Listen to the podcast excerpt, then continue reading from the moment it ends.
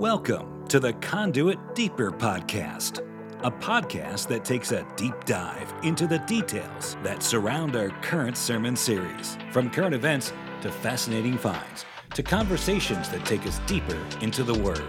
Thanks for joining us. Welcome to our Deeper Podcast. My name is Mo, campus pastor at Conduit Church, joined with our lead pastor, Darren Tyler. And if you didn't know, today, the date in which we are recording this is June 1st, which means means a lot of things actually. We are equidistant to Christmas as the Christmas behind us. Is equidistant a word? I feel like we need to get What is what we need to get a referee on that word. Of course it is. Equidistant? Micah, can you Google that? and then I need you to hit the pronunciation on the Google. I mean, Because I think We're- e- equidistant might be a word. Maybe.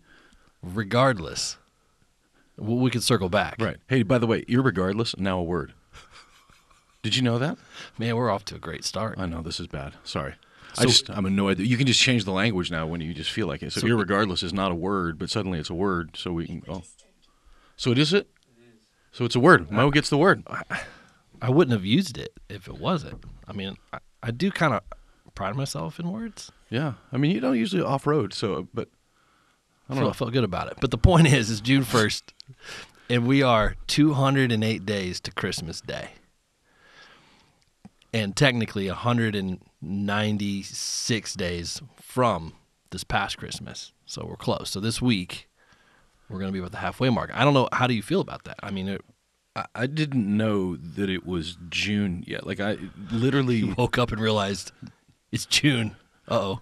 Yeah, like it's um w- once I became a pastor, literally my life is just segmented in 7 days, you know. It's so true. Like it's and it, it goes. I don't remember it going this fast in the music business, but just because every Sunday there's a new thing. It's like literally, you know, last Sunday in Jesus' name, Amen. And then in my mind, I'm immediately it's another seven day. The clock started ticking. in. Yes, I completely agree. It's these se- seven day increments that do not stop coming. Yeah. So somehow true. we've we've I guess we've had 26 of those Right. Sundays in in just well they, that somehow went by really fast.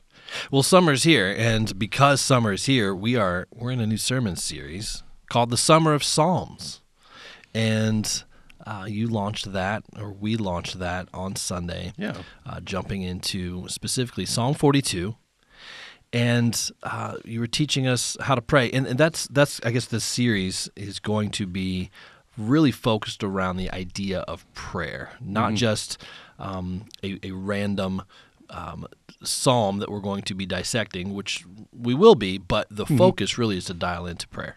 Yeah, the the so Psalm it's songs, right, but it's full of prayer and if if, if you're like me, you know, the idea of praying is like well, I don't know what else to say. I feel like I've, I've said it all and I'm I, I look at the timer and it's like 12, you know, 12 seconds has gone by now like now what do I do? But, you know, a long time ago I someone told me I don't remember who it was, but you know, uh, praying the Psalms.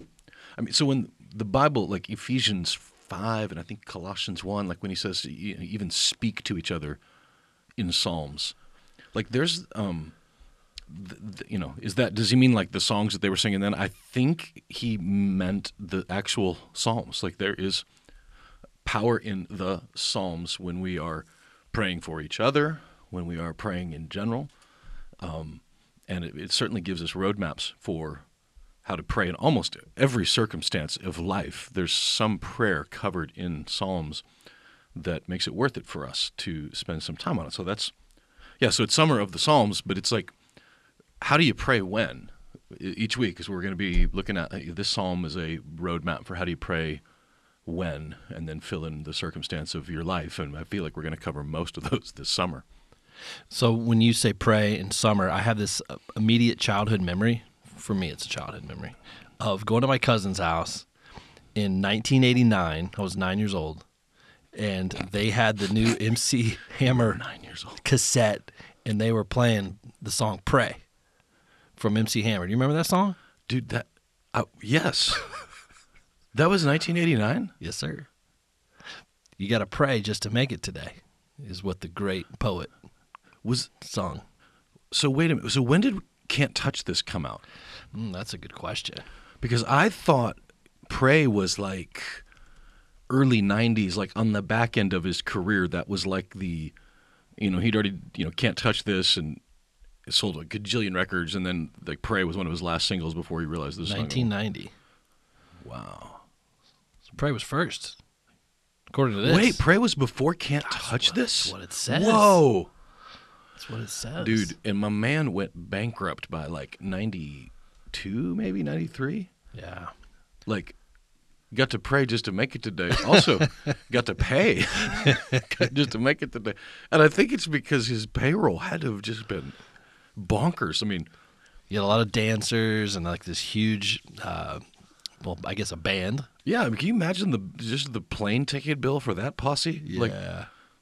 So in the uh, so man, somewhere around the early 2000s, I was sitting backstage with Kutless at the Dove Awards actually, and Kirk Franklin um, had come along, and Kirk.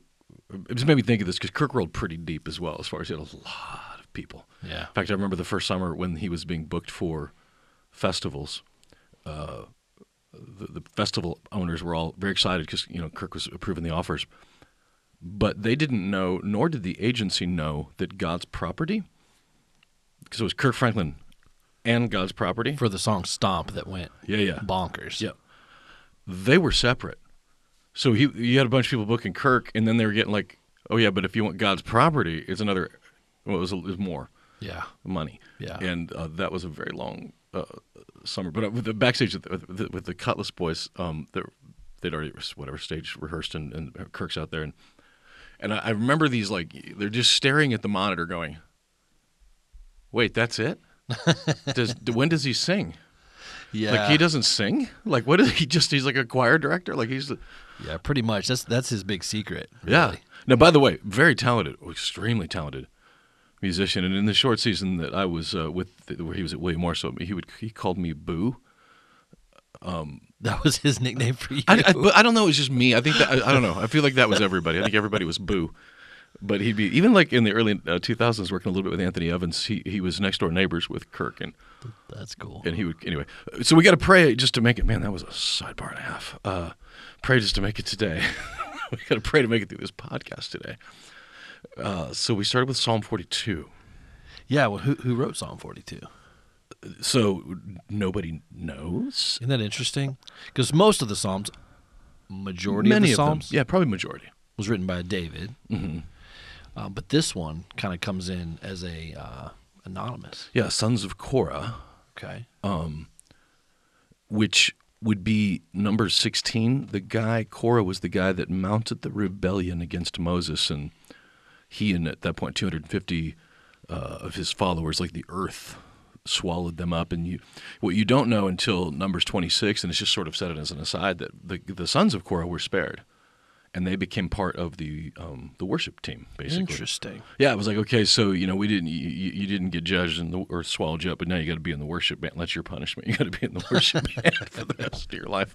So that that song comes out of the Sons of Korah. So commentators don't know if it was um, the actual sons of Korah or if it was part of the the generations that followed. It could be either one.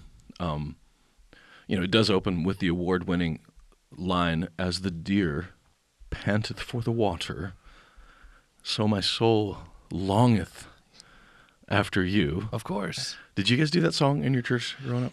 Um, you know, Did that count as a hymn? no, no. I, I, I, honestly, we did not do that song growing up. I grew up in a church that was strictly hymn based, so hymns only, like the old classic hymns. So that would have been viewed as a worship song.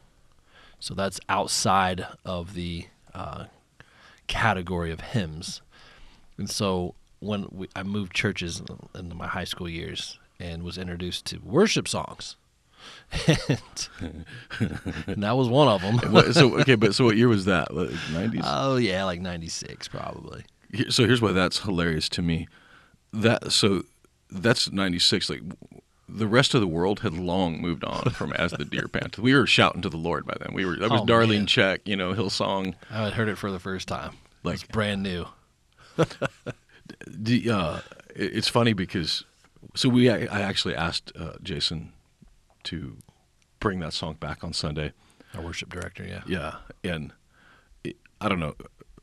Well, first of all, the girl who's who sang it, Alex Goss. I mean, Phenomenal. Oh my goodness! Like, Yeah, it's amazing. like, It's a really good version. oh yeah, she just mopped the floor with us. But then I remembered I really don't like that song. like, I, like, I don't know what I was thinking. Like, let's do that. Like, it, but what's funny at staff meeting, what was um, from our twenty year olds, they just didn't like the word panteth, Panteth and longeth. longeth. It's old English. My It's soul very- longeth. People are very unfamiliar with the old English. Yeah, well, they probably should be. It's old. Uh, but yeah, I, I felt kind of bad that that was that I, I set Jason up to, you know, to. And I don't know. Maybe I don't know. Maybe I'll get we'll get emails. Maybe maybe everybody loved as the deer pants for the water, but I I just was not. I was not vibing. I've got a buddy of mine who uh, has this wild pair of, of, of pants with like patterns of deers on them. and so I asked him if he would wear his deer pants to, to service on Sunday, knowing that we were going to hit, you know, Psalm 42. It's uh, Okay, why are we not saying names? Who's who do we ha- who do we know that owns pants? Is this Tim Bisagno? Like I can't think of anybody else that would have it's deer. amazing. It's our it's our really good buddy Kevin Rogers. Kevin Rogers. He has these deer pants, and it's hilarious. Does he wear them ironically? Yeah, Okay, I feel Yeah. better about that. Yeah, but it's funny. And so I was hoping he would show up Sunday for the for this. But Psalm 42, as the deer pants for the water, so pants my soul for you, O God. I mean, you were you were able to kind of distill this passage down into three sections for us, kind of to- yeah. uh, maybe not sections, but takeaways that we would learn to pray honestly, humbly, and hopefully. Mm-hmm. How do we pray honestly? It's it's maybe Yeah. more difficult than we think sometimes. So the honesty starts with um, th- the truth. Like when he says, "As the deer pants for the water," we have um, our our house backs up to woods, and there's a stream, and it is a hot spot for the deer in our neighborhood. That's which pretty cool. uh, it, it is. Our dogs uh, go absolutely bonkers um, when they're hanging out in the backyard. Um, but the, the, the they the water source for them, one of their water sources is our backyard, and so uh, and and that water never runs dry. There's always a stream there, and they're always. But the, the honest part is that we were made to thirst for God th- that's the thirst that's under that underlies all of our other thirsts is that so like so we did that song growing up um when i say we i, I was my little guitar it was before i had the bass um and, and this was pre, you know pretty simple chord structure but i never really felt like that my soul desired god like if i were uh, being honest you know especially as a teenager, I, I, I desired girls, right? Like I really, really desired that. I desired a job. I did, like I had these desires, but I didn't. I wouldn't have said that my if I were to be honest, that my soul desired God. But the honest part is that it is the desire. I just didn't know that yet. Like there's this thirst that we all have that we try to fill with something else. Uh, C.S. Lewis, in his uh, famous sermon, The Weight of Glory, uh, he, he talks about uh, these things like love and beauty and art and nature and and how they are uh, they they speak something to us and yet leave us unsatisfied. Like you and I are going to be in Wyoming this weekend, right? And we're going to be at one point at the top of these little mountains around there, and it's this this amazing experience that still leaves you somewhat empty. Like you leave going, "Oh, that was great," and it's gone because it's over, and I'm not. And so it's like C.S. Lewis is like he sort of ties that into it, saying that there's something to that that that we as humans were created for, and so he his so his premise is this: that if the human body feels hunger, it doesn't um, it doesn't mean that there's the existence of bread. Like my hunger does not prove the existence of bread. It does prove the ex- that I have a body that replenishes and refuels itself by eating food. So my desire, in and of itself, proves the existence of something that meets that desire in the world. So when he's talking about thirst, Psalm 42, that's there inside is this thirst that nothing and David and then his son Solomon would go on to you know in, in Ecclesiastes like nothing it's vapor like nothing could ultimately satisfy that ultimate desire and it's part of what we are you know made for is this other world so the, the point of honesty is just that like nothing wrong with being successful there's nothing wrong with with being married there's nothing wrong you know, with my desire for for my wife romantically. Nothing wrong with that. But she like the weight of the desire that I have is greater than all of those things. And so it can't bear the weight of it. So we always come back to it. So the honesty of the prayer is a uh, like because he's honestly we're going to see in a minute he's actually talking about um, he's using the language that, that we would use around like depression or anxiety and coming to the point of like saying, hey, p- part of the root of that is that I have this thirst that is not being satisfied by these other things, and it's manifesting itself in depression and in anxiety. I wonder why that's so hard for us to um, to be so honest, not only with each other, but with with God about these things. Why why is it so difficult for us to have an honest conversation about where we are in our hearts? I mean, isn't it pride? Yeah. Yeah, so I'm looking at the kind of you covered the honesty part and then you know the humility part, like to pray hum, hum, humbly, to mm. pray in humility. Like there's not a very long distance between being honest and being humble. Yeah, it's it's actually a very short line because um, humility, biblical humility, is believing the truth about myself, right? Like believing the truth about the situation, and so you know, many times in my life, like, you know, I'm, I'm praying specifically for know, something to be, you know, changed or to get out of this circumstance or, you know, for this healing to come or whatever. And in that in between, the, the humility part uh, really is me just actually at some point having the honest conversation. And maybe that's it. Maybe the part of the reason that, that, we have these desert seasons like that is that it actually we don't want to do it on our own. So this sort of forces the conversation. The, you know, the, the sick and tired of being sick and tired. The the bottom of the barrel that you know most addicts have to reach before they finally reach for help. Like we, we you know, we're a pretty prideful group of humans that want to don't want to admit need because it feels like weakness. I mean, I feel weak if I say I have a need. Like it feels weak to me. Yeah. Yeah, and even you know, reaching the bottom of the barrel really doesn't have to be an addict. Um, it could just be everyday life uh-huh. That just mounts up over and over and over over the course of time. I, I uh, John Delony, I think it was John Delony. Been listening to him. He's got a new book out. He's the uh, resident um, counselor, therapist. Um, I'm not sure what his title is over either, at yeah. Ramsey Solutions.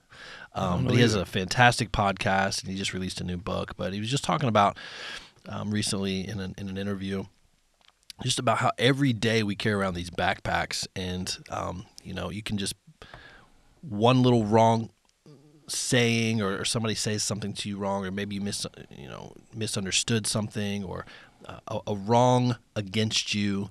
Um, something that annoys you, or it could be anything that puts a pebble in your backpack that you're mm. carrying around, and you, you, you put you know a pebble or a stone or a rock uh, every day, multiple times a day over a couple decades, you know, you're carrying around a lot of stuff. Right, right. The you rocks. Huh. Yeah.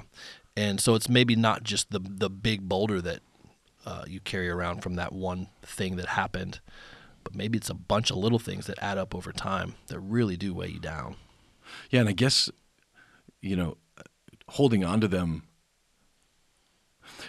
I, I don't know if you if you do it maybe you do it on purpose because if I hold on to this I can remember this or this this need of it or maybe it's just subconscious but um it is and I think I remember I think it was Delony because he something he's along the lines that a lot of times when we think of a traumatic experience we think it's this giant one time thing and that's what you know rewired me. And, and those are true. There's sometimes some it is some giant thing but for the most part it's just this myriad of yeah, it's cumulative. Yeah, small things along the way that you're carrying, and uh, and right now especially, like, and I don't know, to be honest, I don't know the I don't know the balance, um, because honesty also means to at least assess the situation that we're in. So a lot of times, what we talk about here, you know, what's happening with gas prices, what happens, what's happening with inflation, what's happening with our country, those are all true things you know, sometimes I've heard people say,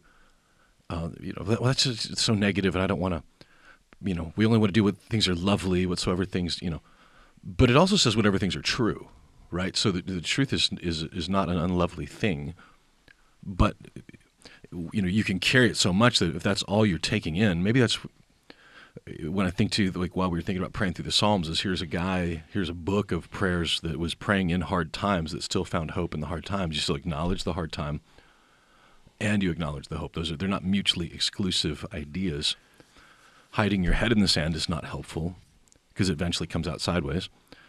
But being chicken little is not helpful because God is still in control, still still a hopeful God. Yeah, and that's evident in verse 40 um, in verse 5. Chapter 42 verse 5 says, "Why are you cast down, O my soul? And why are you disquieted within me?" And then he switches it, hope in God, for I shall yet praise him. Yeah. I just think it's interesting that it even asks the question. It's like a, kind of a weird question, even. Like, why are you cast down, oh my soul? Like, he doesn't even know why yeah. he's feeling this way. There's an honest assessment that it feels like he's doing.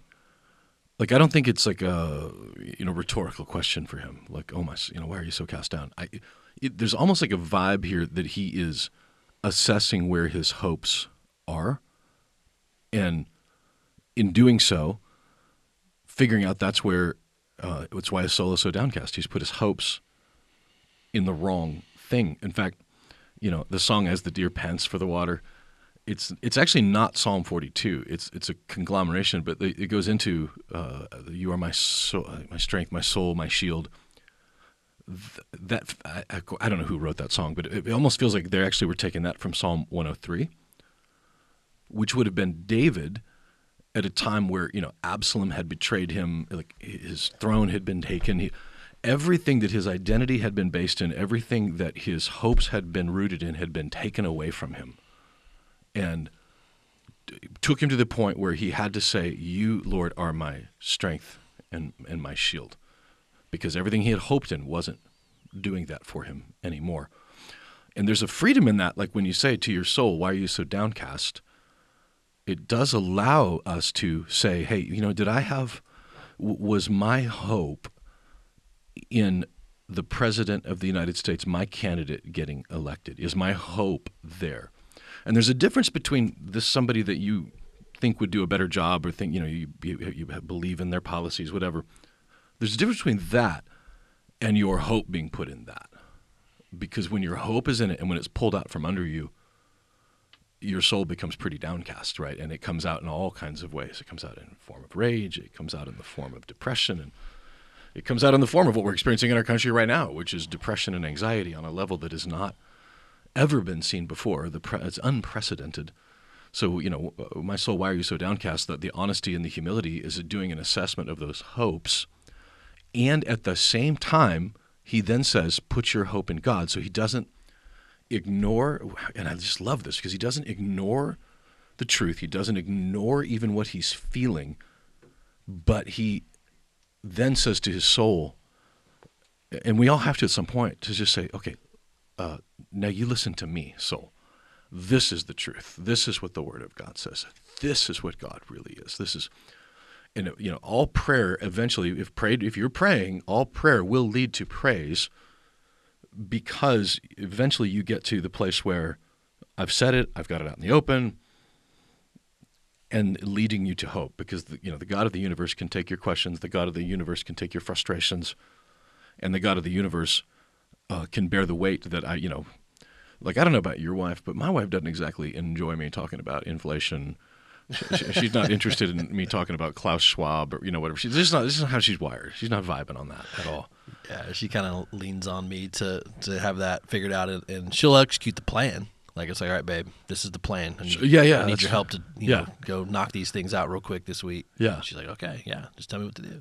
But if I go home and I'm like just heavy with all this stuff, like that, Yeah. my wife, she she's not meant to bear that. So, you know, me taking it to God in prayer uh, is is part of praying the Psalms. Here, it's part of praying, like in acknowledging that if you're feeling anxiety, if you're feeling depression, and uh, absolutely talk to your therapist, absolutely talk to your friends. But man, if you're not talking to God about it, like what are you doing really? Like, you, you know, God, I'm not saying God's your therapist, but I don't know. Maybe take a challenge for the next 30 days if you're experiencing this kind of depression or anxiety, and take that to God. Pray the Psalms. Find the Psalms that are praying what you're feeling, and pray them. Yeah, and maybe another prayer to um, to to lean against as well would be the Lord's Prayer. You know, the Sermon on the Mount, um, and just reading through that in Matthew uh, chapter six and in Luke chapter eleven. Um, Our Father in heaven, hallowed be Thy name. Yep. And just kind of meditate on that. Uh, that first that first part of it, Our Father in heaven. Our Father in heaven. I did you ever have any, anybody in your circles that when they would pray out loud, this this is kind of a sidebar too.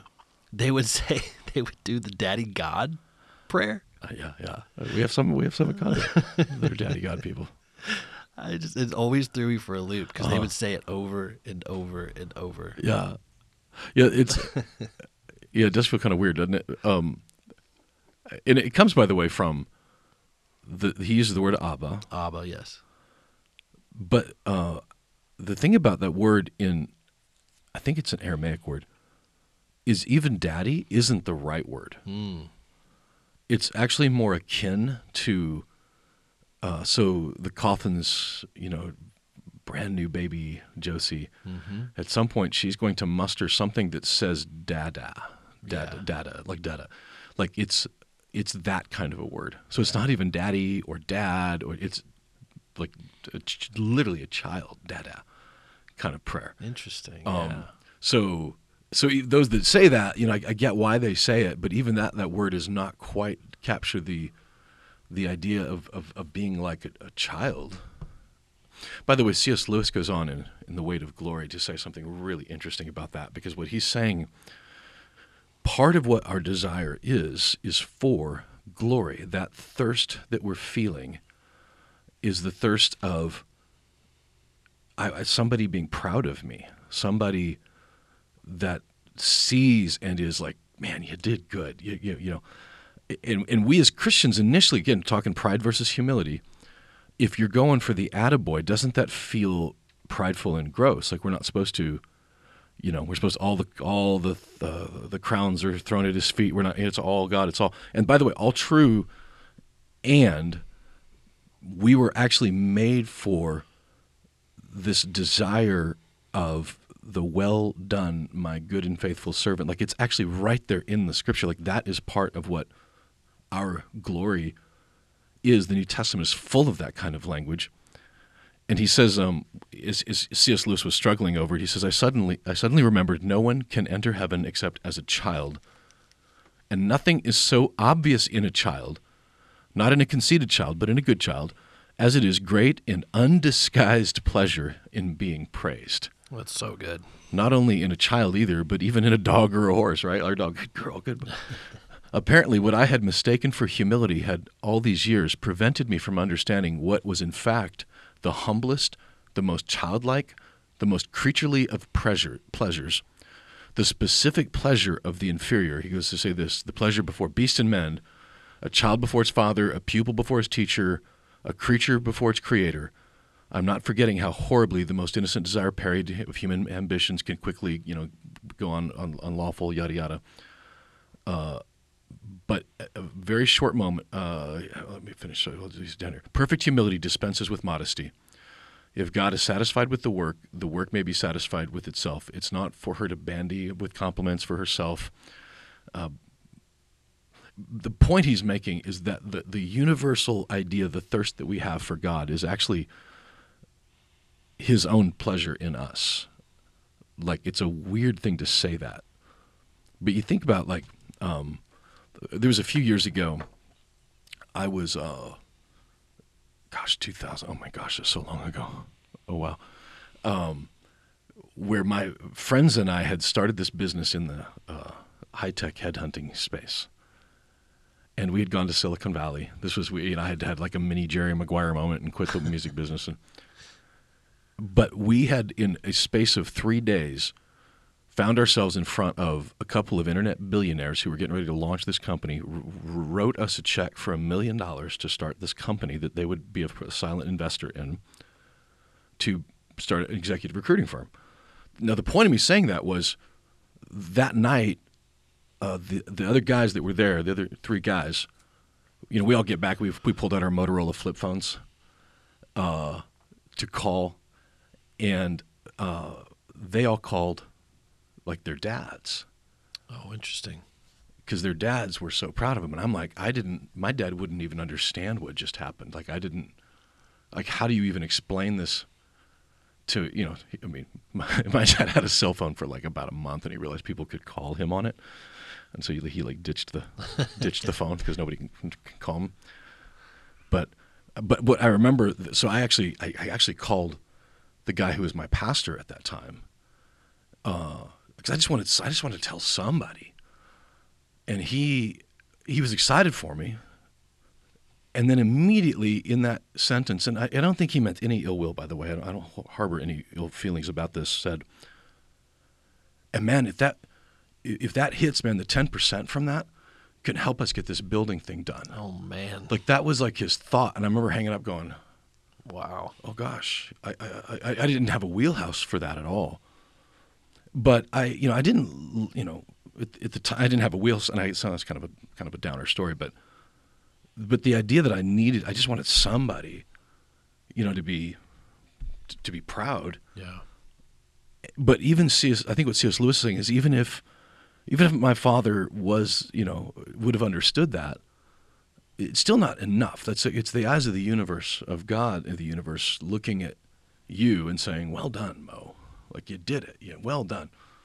Like that's the desire we have as the cre- our, as the creation. We want our Creator to be pleased in us, and anything else we do is us drinking from salt water, us drinking uh, be drowning in the because he flips the metaphor about halfway through. By the way, he he start so it starts with not enough water to too much water because he starts talking about the roar of your waterfall. Deep calls to deep, the deepness of my need, calling into the deepness of his provision. But to think there's such a gospel moment in that because you could you could die of thirst without water and you could die of thirst with too much water because it doesn't go. It, you, just, it's in your lungs now. It's not getting into your body anymore. So the the idea of what Christ did for us, the way that we can pray that even David or the sons of Korah could not pray, is we can pray in Christ because He's like our. You, you, you, know, you know that people take barrels and go over Niagara Falls and ride in the barrels. It's like it's this adventurous thing. Like Jesus is like our barrel in the waterfall. like we we can stand in the waterfalls and not not be drowned by them. We can stand in the waterfalls and be refreshed by them because of, of Christ. So the water without Jesus will drown us, will kill us, but in Christ it, it replenishes us and, and, and you know, fills us up. And uh, the hope, of course, of glory, the only hope of glory, is that our Father looks at what Christ did. I think this is important because if, if you're like me, I could whiteboard out uh, several reasons why God should not be proud of me, you know, if we're sort of like, you know, weighing this one against the other. But all that does is make me a good Muslim, you know, without Jesus, because I'm weighing my good against my bad. And if I'm, again, honest and I'm humble, my bad works are going to outweigh my good works. There's no way to I'll ever make it. So God fixes all that and says, no, look at what Jesus did. And because of that, you know, I, you know, I'm proud of you uh, and that's the the C.S. Lewis when he, the weight of glory is that now like the the purpose and the meaning and all that is now found in him. The vast majority, if you talk to people who are suffering with especially depression or anxiety, whatever, for the most part, they genuinely have a lack of purpose and meaning in their lives. In fact, most of the people that are raging online, this is the first place where they finally have some power and they can get some purpose and they can get some meaning because I'm actually going to make a change. And really, all they're doing is tweeting, but they're feeling like they're making a difference. And all they're doing is what we're all doing, which is thirsting for God. One of the ways you were talking about replenishing and refreshing is kind of having this holistic approach and awareness of your daily life. Um, you know, why is your soul so downcast? Yeah, you, yeah. You, you talked about even just the the very simple idea of getting more sleep. It's so crazy, right? And that's some so, studies that are out about yeah, that. yeah. Washington Post just this last week. Uh, I mean, and I can't believe it's not getting more coverage. I mean, I, I'm gonna rephrase it. I guess I can because it's not nearly salacious enough. Like it doesn't like it, people are not clicking on that like they're clicking on the monkeypox, right? You know, Sure. Like if they could figure out a way to say that hey, monkey, you know, f- more sleep will fight monkeypox, people would probably click on it. But um, the the the study that was like shocking to me was the uh, we all know this, especially in teenagers, anxiety and depression are up in astronomical numbers. But there's one correlation that I had never seen before, and it seems to be that people are just starting to connect the dots of this. The amount of sleep that a teenager needs at seventh, eighth, you know, even ninth, tenth grade is actually nine hours a, a night. The average teenager right now is getting less than five. So blame it on your technology, sure. The blue screens, blame it on the stress. It becomes a self fulfilling prophecy, absolutely. But when you're not sleeping, and what does he say here? I think it's verse three. I'm awake. He's my at, at night. Tears are my food. He's awake at night. He can't sleep. He's uh, he's lost his appetite. You know, the, your, his diet is affected by what's happening in his life. Uh, I, I love that. Uh, it's it's sort of a meme, but you know, Elijah after he was depressed uh, and ran from uh, Jezebel, and he hides out, and God, you know, basically appears. An angel appears and brings him food and tells him to take a nap. Sometimes you just need a good sandwich and a nap, and God can meet you there. Like sleeping is not an interruption of your of your health; like it's a part of it. And I, personally take uh, I, I don't even know what to do with it because I'm uh, I've never slept great. Like I just like I you know when Eric said he flew the uh, the flight from Iraq and slept like eight hours on the plane. Like I don't even know who. Like I, I know I'm supposed to hate people, but I kind of hate you right now. Like I, how do you do that? How do you sleep like that? You know, there's studies coming out. Actually, a- another one is coming out about sleep. Um, and it was where did I hear this? It was from one of the the. It's a Chick Fil A second in command. I think his name's Mike Miller, Mark Miller, something like that. He uh, he he was. I listened to him on a podcast, a leadership podcast, this past week, and um, I guess he's Truett's um, right hand man. Keep up with that guy. Yeah, exactly right. But what he was saying is, and he's him and his team are doing this study um, that is showing that uh, I think they interviewed like a thousand CEOs in the country or something like maybe two thousand. It was a pretty big study, and they're still working on it.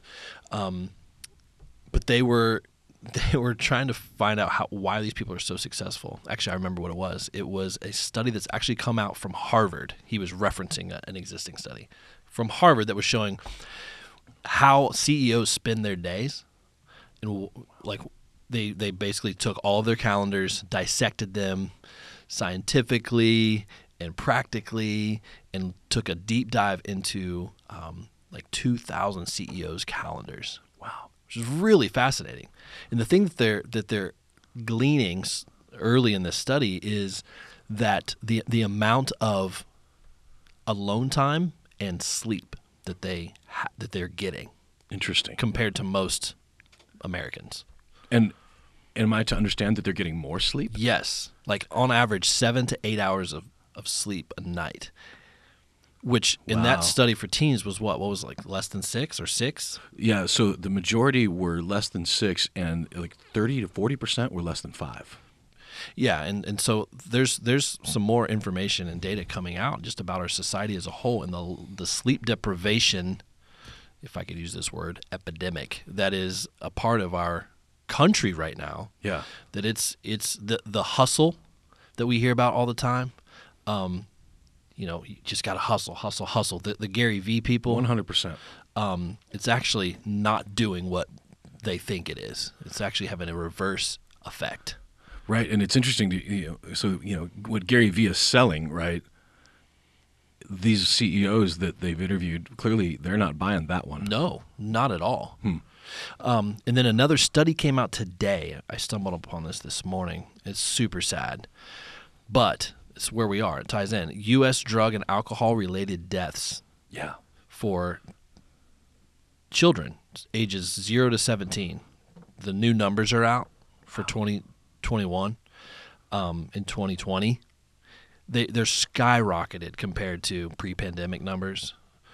So, yeah, so it's uh, 2018 was 342 alcohol related deaths, 200, 2019, 417 alcohol and drug related deaths From 0 to 17. from 0 to 17. In 2020, 730. Wow. Almost double. 2021, 730 again. Wow. Almost double. And we wonder, wonder why how wh- why is there a blip on the chart? Why is why is why is it skyrocket almost, you know, 45% from the years prior? You know, people are looking back in history over over time to see 2018, 2019. Oh, and then there's this huge jump in 2020 and 2021. Yeah. What could have happened? Well, I think I think we all Yeah, we know this. this. I mean, that, that's what you, you and I were saying this a year, two years ago. An epidemiologist, they might know a lot about virology, but they know nothing, freaking nothing about the human condition, about the soul, because that is exactly what happens in isolation. Depression is an isolating thing. So if you force isolation, of course it's going to exacerbate that. And and and I say this if if someone even is listening to this and you're already struggling with like it becomes like this cyclical thing. Like you're saying, "Great, Darren, I want to get some sleep, but how? Like I I, I can't sleep. How to?" And I I 100% I'm doing this on my own right now, which is okay. Well, what are the things that are probably keeping me from getting sleep? So, scrolling before bedtime. Your eyes are looking at this light. Their circadian rhythms are off.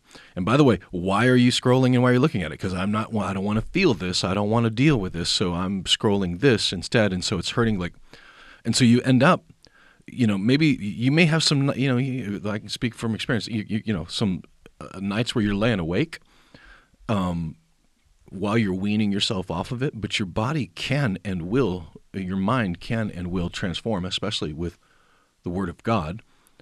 And I, you know, there's an old sermon, um, a guy named David Martyn Lloyd Jones. He's one of my favorite. Four names. I know, right? And a, a doctor, David Martyn, because he was actually a physician. Uh, famous as like a reformed, uh, charismatic guy. He's one of the very first charismatic guys in the reform movement back in the 50s. His sermon on Psalm 42, um, at one point, so he, and then, by the way, in the 50s, okay, physician saying, does anyone hold the position that if you are a Christian, it doesn't matter what the condition of your body is? You'll soon be disillusioned if you believe that. There are some in whose cases it's clear to me the cause of their depression is actually physical. On the other hand, there are those who are physical weak, but they're more prone to attacks of spiritual discouragement. So if you're physically weak, you're more prone to attacks of spiritual discouragement and depression. But if you recognize the physical might be partially responsible for the spiritual, you'll be better positioned to deal with it. Wow, that's good. Right? And in our world right now, in, in, in, in, in, so we know the struggles of what it is to live in a world where there's not enough, right? There's there's struggles with that. None of which, as best I can tell, are emotional. There are not a bunch of my Haitian friends having existential crises of meaning, right? They're waking up and trying to stay alive. We, on the other hand, wake up and we don't have to really do anything. Go to work, but we have all this time to think and so much time to think. And going to work doesn't even mean what it used to mean. No. Going to work means getting up and walking across the hall into your home office. Yes. So the idea of your physical body being a part of it, which is why I love the Bible because you know there are there are doctors in town. You go to them and you're saying you're dealing with the, like right now. If you go to Williamson County Medical Center and say that you're considering uh, taking your own life, right? They, they really only have one path, right? Which is to uh, put you in rolling hills, and they're going to start medicating you immediately. Now, for some people, medication is necessary. There is a physiological thing that is happening. But every bottle of Prozac, every bottle of Zoloft has the exact same warning. Caution could cause suicidal thoughts, could cause uh, manic episodes. Like the, the, nobody is talking about this, but the, the the shooters that have happened in the last few years, there's a whole lot of things uh, that may be the problem, whatever. But there is one common denominator in almost every one of them, and they are on anti. It's, it's, it's uh, mental medications, Prozacs and Zolofts, and things that are uh, anti-psychotic kind of medications. Is that what causes it? I, don't know. I just know that there's a medication thing that that's the thing. You know that that is the first attempt. So, but to just do medication and leave it at that is an unhelpful idea. Now, at the same time, we've all been around where someone comes in and they're spiritually depressed or anxious, whatever, and so the first inclination is to cast the devil out of them. Must be a demonic thing. There has to be a demon thing. Right. So yeah. there's a spiritual thing to it. Maybe there is a spiritual thing to it, but the the, the thing that David Martyn Jones Jones is saying, and the thing that Psalms 42 is, seems to be indicating is the spirit, the soul, and the body are all involved in it. There's there's levels of all of it. So when you ask, you know, Mike Coop, is addiction um, a sin or is it not a sin? And his answer is yes. Because uh, if you sorry, the question is if it's is is uh, is addiction a sickness or is addiction a sin, and the answer is yes. Because it started somewhere along the line in sin of, of me putting the weight of this on you know numbing my med- I, I wasn't dealing with the sin in my life, and so I'm now medicating it. So there's the sin part, but then at some point it flips into the physiological part where now my body, the dopamine that I need from this, that I'm getting from this, is coming from the medication from it.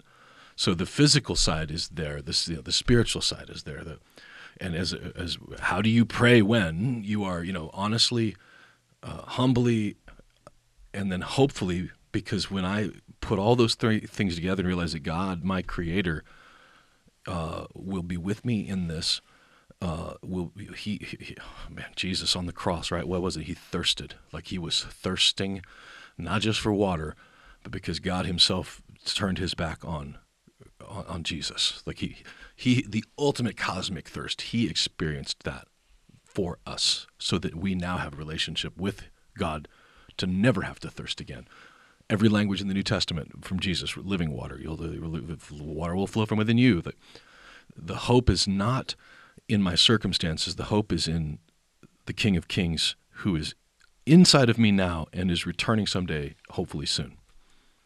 And I also love the example that Jesus gives for prayer. Like he would get himself away alone and pray, away from the, the crazy, the hustle um, in the middle of Jerusalem, and sneak to the garden and find time alone and himself pray to the Father. Yeah that that's that's really encouraging that he modeled that. Yeah, think about how often he did that. Withdrew to pray, withdrew from the crowd to pray. There were people who needed to be healed right then. There were needs that had to be met right then. And he walked away from them for his own. So it sets the example for us that, especially in the ministry world, we're not going to be able to fix everybody. We just aren't. And it wasn't his expectation that we would um, withdrawing to pray, to refuel, to replenish. I mean, it's what we're going to be doing this weekend in Wyoming. Yeah, it's true. Um, is you know, and, and, initially, even telling people that you go do that, I remember I, I actually used to kind of not tell anybody because it felt really selfish and it felt really. Uh, but now I want I want everybody to know we're doing it because I want to see that there's an example of this that of men especially, but women like withdrawing to replenish and to refresh is not going to uh, slow your ministry down. It's actually going to uh, stretch you well into the future. Yeah, because culturally speaking, I mean, it's we're we're we're so wired to hustle all the time and to completely be our calendars like our calendars being overwhelmed is like a badge of honor seemingly mm-hmm. like that you know we're we have 20 meetings a day and we're burning you know the wick at both ends and because we're crushing it right we're getting things yeah. done but we have seen example after example after example of how that leads to actual burnout and physical uh, manifestations of unhealth. Um, and then if that obviously, like we just talked about, rolls into um, emotional issues with relationships close to you, most notably probably your spouse and then your children. Like mm-hmm. this, this, it's this avalanche that happens when we don't take care of ourselves, and when we're not being honest with the Lord through prayer. Yeah. And I feel like that, you know, even when you start talking physically the, you know, uh, the culture right now we're in. uh, Almost anything we say, someone's going to walk away feeling some shame about it, and so you know, we don't want to hurt anybody's feelings. We don't want to. But the, but honestly, being honest is, is God. We have to start with that. So, withdrawing to pray, withdrawing to uh, find our you know hope in Jesus, whatever and at the same time taking care of our physical body by, by, what we're eating i'm not you know gosh you know me like i'm not exactly poster child for uh, yeah. physical fitness yeah but get, keeping ourselves in, in a place where again so we were wired to be that way you know but if, if, if you don't have to go out and eat and kill anymore making sure that you're you know, that you're moving you know when this is true by the way like i uh, every saturday night when i'm out with for my prayer prep for sunday i will walk probably four or five miles while processing and praying about the sermon and it's just amazing like some of the best moments that i get for a sermon actually come like by mile four or mile five you know and i do it at night because people think i'm talking to myself so they think i'm like psycho neighbor or whatever so it's, it's at night but i'm just i'm realizing in my older age now that the physical body is not an interruption of our work I mean, it's a tent that it's going to fold up and it is going to die at some point. We're all dying. None of us are getting out of here alive. But in the meantime, like fueling it properly, putting it in a place where it can function properly, not medicating it, not you know the, the old Jake Kincher to eat, you know, live to eat or do you eat to live? And if you eat to live, then I'm, I'm talking about I'm fueling my body, right? I'm not just like numbing my my brain.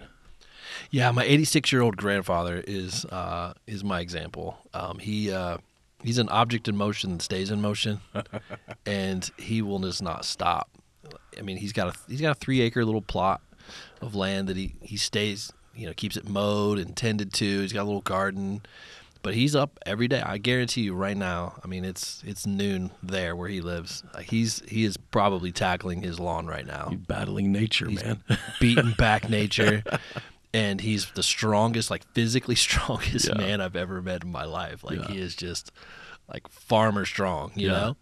Um, but just his routine, like getting up and getting moving and tackling the day. Yeah. Um, he he could care less, and knows nothing about an iPhone or a laptop. Or, Yeah. but he's crushing it, man. He's it, what I mean by crushing it is actually like getting stuff done, staying healthy, moving, not being sedentary, um, and going about his tasks Yeah. uh, with his with his wife and my grandmother. Huh. One of the things that C.S. Lewis, towards the end of this sermon, says is apparently, then, our lifelong nostalgia, our longing to be reunited with something in the universe from which we now feel cut off, to be on the inside of some door of which we have always seen from the outside, is no neurotic fantasy, but the truest index of our real situation and to at last be summoned inside would be both glory and honor beyond all merits, and also the healing of that old ache. Man, that's so good. Right? 1940, man? In the middle of World War II, C.S. Lewis was spitting fire, man, from it. And I, I, I actually revisited a lot of those writings from Tolkien and Lewis because they were writing in the middle of some of the greatest crises of our uh, of history Yeah. they weren't prophets they were historians man they were just students of the human condition and if we in these coming days years months whatever is whatever is in store for our country i just don't know but i know that my desire to be summoned on the inside like this is all going to fade away you, you, the, by the best most you know optimistic prediction of the you know of humanity uh, we're gone. Like it's going to end at some point.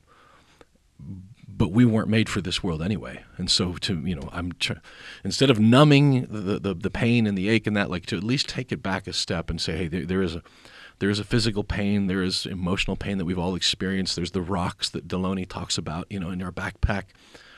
But the the the desire underneath of the desire is the one that the only one that will actually be fulfilled perfectly, and that is to one day be invited inside uh, of the door that we're locked out of now.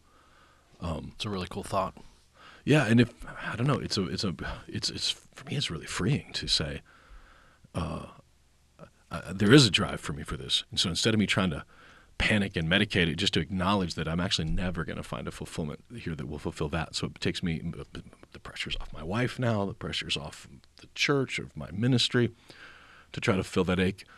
And instead of trying to serve or love to fill the ache, I'm doing it as a uh, reminder of the ache. I'm doing it as a out of the abundance of Christ inside of me, not as a trying to fill the hole inside of me. We've kicked off our summer series, Summer of Psalms, how to pray, when, and um, it's going to be it's going to be an interesting summer. We have several different guest speakers over the summer as you know staff is traveling and, and getting refreshed, getting yeah. replenished, and um, going back to Africa, man. I'm excited. Yeah, you're heading to Uganda here uh, next month, mm-hmm. um, which has been what two years in two the making. Two years, yeah. Not for lack of trying, man. No. Uganda locked down tighter than a frog's butt, man. You could not squeak in that one, man. They were just snug, man. But I love that we have so many uh, trips heading out this summer. Uh, we're, we're, we're back to work um, in in in person. We've been working all along, yeah. But we're actually going to be you know feet on the ground um, in many of these places that we haven't been able to over the past few. Yeah, we're just gonna go see our friends. Yeah, it's good. And so next week um, we will be back in the Psalms. Like I said, every week through the through the summer. And if you have a prayer request, I want to invite you to go to our website conduitchurch.com and you just scroll down to the to the bottom of that homepage there and there's there's a little prayer request form that you can click um, feel free to fill that out or I just want to email it to info at conduitchurch.com um, just know that you will be prayed over you will be prayed for and that is a focus for us this summer. And hopefully for you too